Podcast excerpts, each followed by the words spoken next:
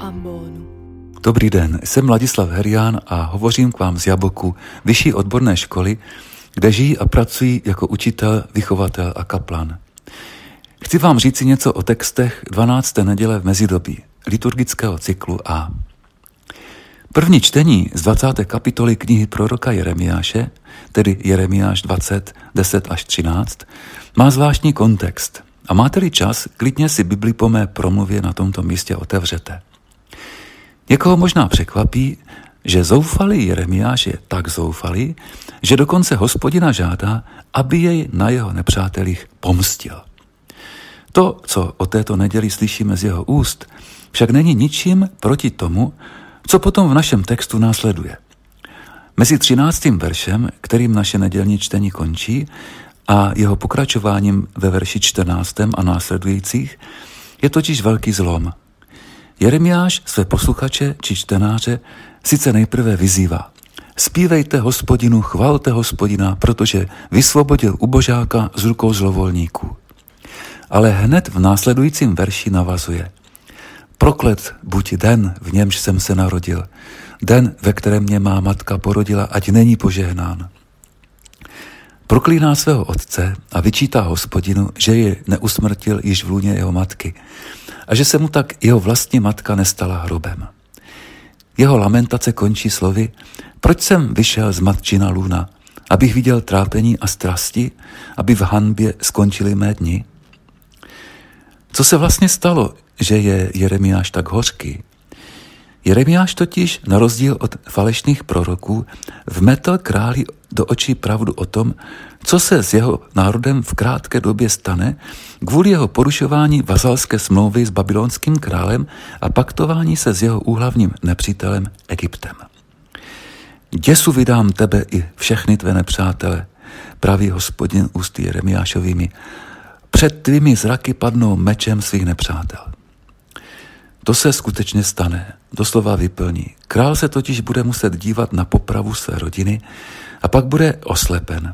Jeho lid odvlečen spolu s ním do Babylonu, chrám i s městem Jeruzalémem zbořený, chrámový poklad ukraden a odnesen. Jeremiáš je za svoje pravdivá slova královými lidmi ovšem zbyt a vsazen do klády. Jako kdyby to mohlo odvrátit to Jeremiášovo proroctví. Ale o tom, co se stane, však nemůže mlčet. Je to v jeho srdci jako oheň a musí to z něj ven, i když by lidé stokrát chtěli slyšet právě opak. Jeho odměnou za pravdu je to, že všichni ti, s kterými žil, mu nyní přejí to nejhorší. Chtějí jej udat, případně čekají na to, až se zhroutí a přejí mu to a doufají v pomstu. Jeremiáš stojí sám proti všem. Celý život od mládí, kdy hospodin přemohl jeho srdce, mu probíhá před očima a připadá mu jako jedna velká prohra. Co pak má právě toto být osudem proroka? No ale co pak se ale i Ježíšův život nakonec učedníkům nejevil jako jedna velká prohra, dříve než byl skříšen? Je třeba, abych přiznal, že se tak občas i můj život jeví mně samotnému. I já jsem se v mládí spolu s Jeremiášem nechal hospodinem přemoci. Ujištěn stejně jako on, neboj se, vždyť budu s tebou a vysvobodím tě. O 20 let později jsem se ovšem dostal do stavu, kdy jsem spolu s Jeremiášem v bolesti volal. Proklet buď den, v němž jsem se narodil. Proč jsem vyšel z matčina lůna, abych viděl trápení a strasti, aby v hanbě skončily mé dny? Když jsem tato slova tehdy četl před 20 lety ve společenství českobudějovických salesiánských spolupracovníků a prohlásil, že jsou to slova, která mne v mé současné situaci nejvíce charakterizují, rozhostilo se sice hrobové ticho, ale myslím, že moji posluchači konečně pochopili, jak mi v mé tehdejší situaci vlastně bylo. Ostatně Jeremiáš zde sice zpívá, že je hospodin vysvobodil z rukou své volníků, ale nemůže popřít sám sebe a díky svým dalším řečem je nakonec podle tradice zabit v Egyptě.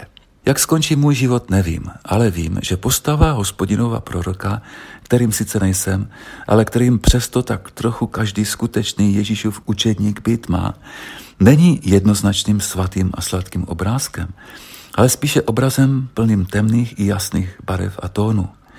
Jeho cesta mnohdy vede temnotou rokle, která často převažuje nad extázemi krásných slunečních výhledů do jasně přehledných dálek.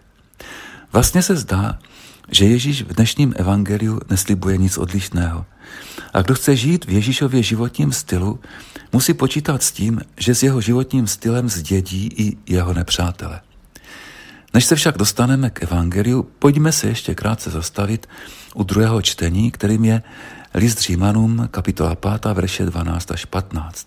Pavel rozehrává velkou teologickou fresku z lajkovi z pravidla nesrozumitelných textů. Kdybych byl poctivý, měl bych si vzít k ruce několik komentářů k listu Římanům a pokusit se vysvětlit, co dnešní text vlastně znamená. Mne na Pavlově úvaze o dvou Adamech poslední dobou fascinuje spíše skutečnost, že tu úvahu odvozuje od biblické mytologie. Ale biblická mytologie je mytologií, je vlastně de facto něčím, co se ve skutečnosti nestalo. Pavel se podle mého názoru na základě své osobní zkušenosti náboženského fundamentalisty, fanatika a spolupachatele vraždy, který se díky setkání s Kristem stal jeho apoštolem, trochu milně snaží po svém židovském způsobu zpracovat význam Ježíšovy smrti. V našem textu mimo jiné používá v jeho době typickou židovskou argumentační techniku zvanou od slabšího k silnějšímu. Kolova Chomer. Nabídl tak látku k přemýšlení teologům po celé následující 2000 let. Já bych řekl, že věci jsou daleko jednodušší než složité apoštolové úvahy, ale poslední jeho dnešních věd si velice vážíme. Z milostí tomu není tak jako s proviněním. Proviněním toho jediného, totiž Adama, mnozí propadli smrti. Oč spíše zahrnula mnohé boží milost, milost darovaná v jediném člověku Ježíši Kristu. Já bych jednoduše řekl, ano, Bůh je milostí bez podmínek. A tak se dostáváme k Ježíšovu nedělnímu evangeliu. Jde vždy o Ježíšovu identitu, a tedy o obraz Boha, který v závislosti na této identitě přináší. Stejně jako z toho plynoucí podobu duchovní cesty, která se tímto zakládá. Je-li Bůh otcem, tedy je-li milostí bez podmínek, od níž všechno pochází, z níž se všechno rodí, a Ježíš to říká s autoritou jeho syna, který je z této milosti zrozen a který tuto milost činí viditelnou. Vždyť v Janově evangeliu říká Filipovi, kdo vidí mne, vidí otce. Pak to radikálně mění podobu všech náboženství, především toho židovského, ale i jiných. V čem? V tom, že náboženství nemohou být cílem, ale jsou pouze prostředkem. A i když jsou potřebná, vlastně tedy nejsou až tak důležitá. Ježíš se svými neustále opakovanými slovy milosedenství chci a ne oběť, proto ovšem musí z kola ven, protože to by přece potom chrám byl zbytečný. Jeho učedníci, kteří půjdou zjistovat toto jeho poselství o milosti a vnitřní svobodě, se možná se zlou potážou především právě u těch, kteří o dokonalé náboženství usilují kteří o chrám usilují. Ostatní možná dnes budou spíše ovšem lhostejní. Ježíšovo poselství je ovšem naléhavé. Je poselstvím o milosti a vnitřní svobodě, jehož přijetí člověka činí milujícím, pravdivým, velkorysým, nenásilným, trpělivým a vnitřně svobodným. Chcete malý příklad? Člověk již například nepotřebuje otázku, kterou mnozí lidé kladou, proč Bůh dopouští to a to.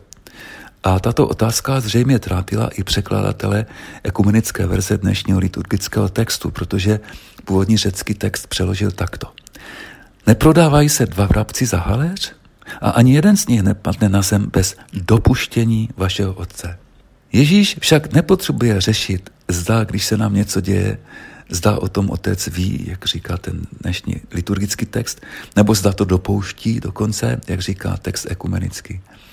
Ježíš v tom původním řeckém textu říká, že ani jeden z nich nepadne na zem bez vašeho otce. Aneutu patros himon.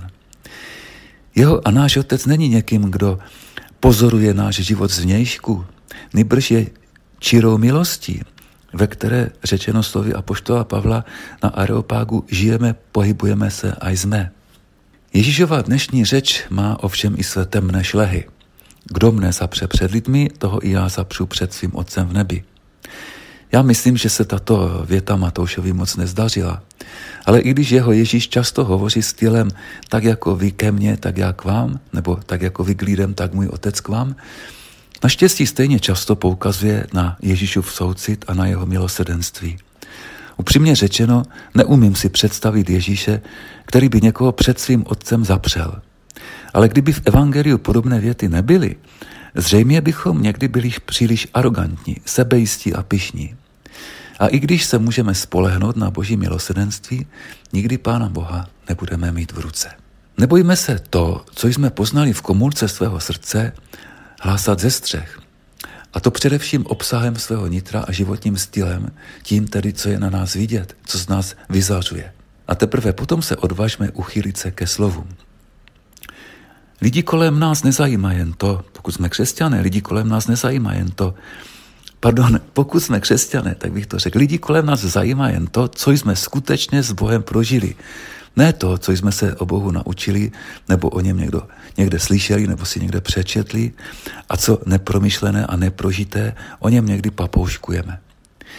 Je opravdu jen málo lidí, kteří by neřešili otázku po Bohu a které by opravdu nezajímalo, co jsme s ním prožili. Především všechny naše zápasy s jejich vítězstvími i programy.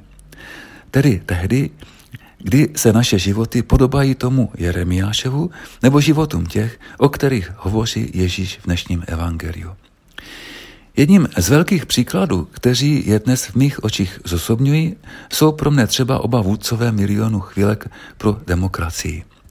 Mikuláš a Benjamin.